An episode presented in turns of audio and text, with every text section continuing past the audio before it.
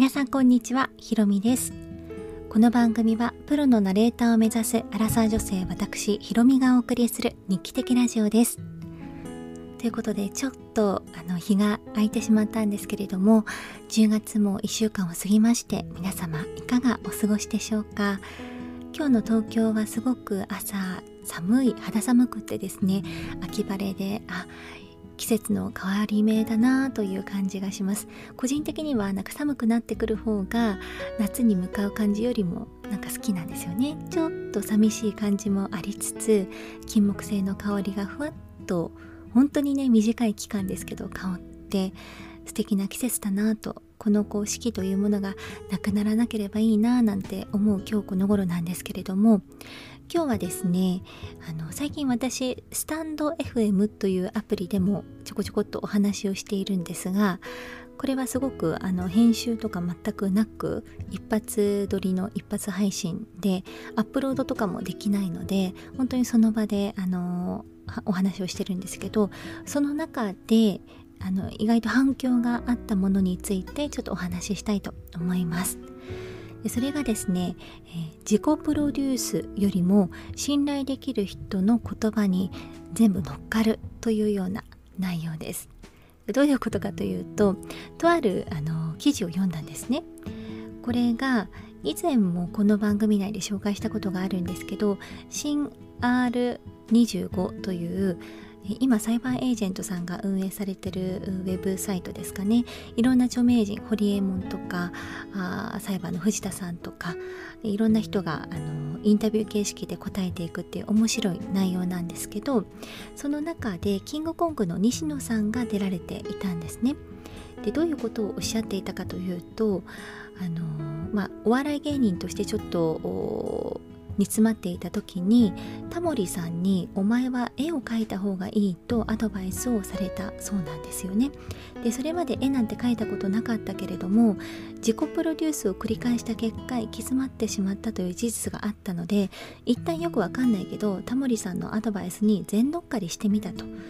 で右も左もわからないまま描き続けたら大成したというようなことが書いてあったんです。でこれに加えて、まあ、西野さんは今いろんな事業を手がけていていろんな人から相談をされるそうなんです。で一生懸命アドバイスをしてあげても結局みんなそのアドバイス聞くだけで終わってしまうと。それに乗っかる人って本当にわずかだっていうようなお話をされていました。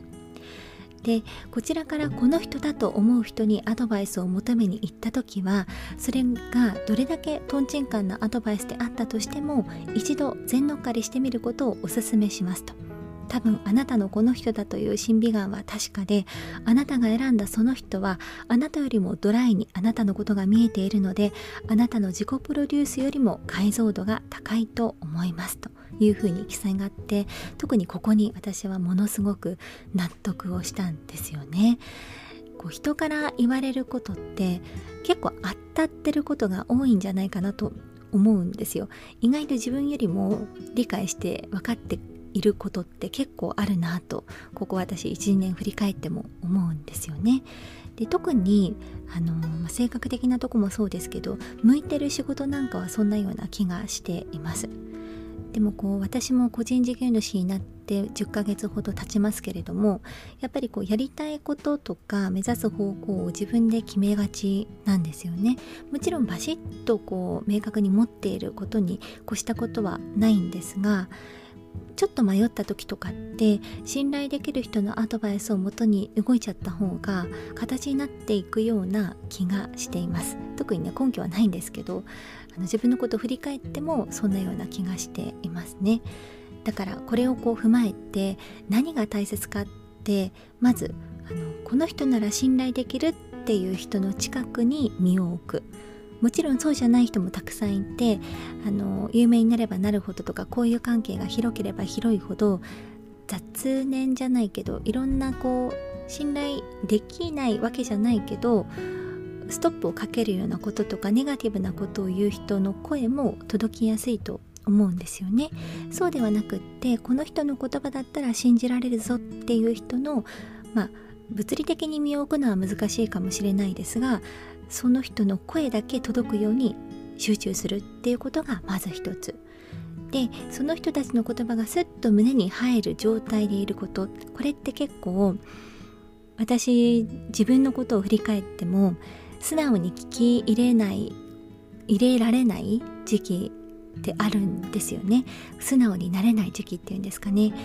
でもこの人の言葉だったらすって入れるぞという素直さっていうのは絶対持ってなきゃいけないなと思いました。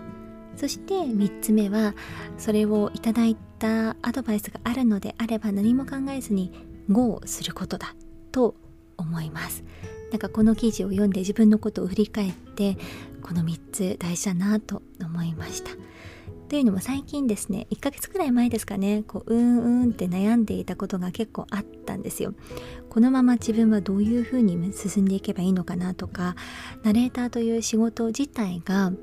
今後どうなっていくのかなとか定期的にちょっとやっぱ考えることがあるんですけどあのそもそもね自分がプロとして技術をまだまだ上げていかなきゃいけないっていうのもありますしこうふとあの言われた言葉があなんかこれが自分に向いていることなのかなって思う。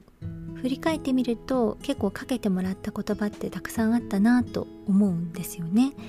だからまあそれになんかかけてしまえばいいのかななんて思ったら少し胸が軽くなった。そんな出来事でもありましたね。皆さんはこうご自身のこと振り返ってどんなことをこう言われたことが多かったですか？結構周りに言われることって当たってることが多いと思うんですよね。でなんかよく好きを仕事にするなとなぜなら仕事にしちゃうと嫌いになっちゃうこともあるからっていうふうに聞きます。し、まあ、そのね周りに言われたことを信頼した仕事にした方がいいっていうことを聞きますけど西野さんのおっしゃる通りそれを聞いた上で実行することってあんまりないかもしれないって思ってたんですだから実行できてる方って本当にすごいなと思うんですけど自分も聞いてるだけで終わってたなっていうことがたくさんあったのでちょっと今後はですねあのこう言われたことをもとにヒントにどんどんやっていきたいなということがたくさんあります。なのでここでもいろいろとご紹介できたらなと思うんですけれども根底にあるのはやっぱりこう自分の声とか言葉を通してどなたかに明日の活力になるようなあのものをね感じ取っていただいたりとかホッとしていただきたいなというちょっとねずうずしい思いなんですけどそんな思いを持ちながら日々仕事をさせていただいていますこのなんか自分の思いっていうところはぶれなければどんな職業でもどんな仕事内容でも多分自分らしさオリジナルっていうのが作られていくんじゃないかなと思っていますということで今日久しぶりのお話になりましたけれどもとある記事をもとに、えー、考えたことについてお話をさせていただきました。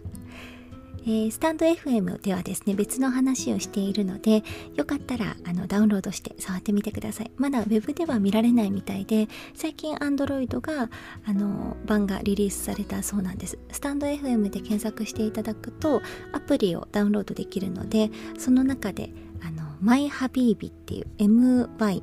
スペース HABIBI ハビービというタイトルで私あの配信をしております。だいたい週に23回くらいかなしておりますのでよかったら聞いていただけると嬉しいです。それではまた次回お会いしましょう。さようなら。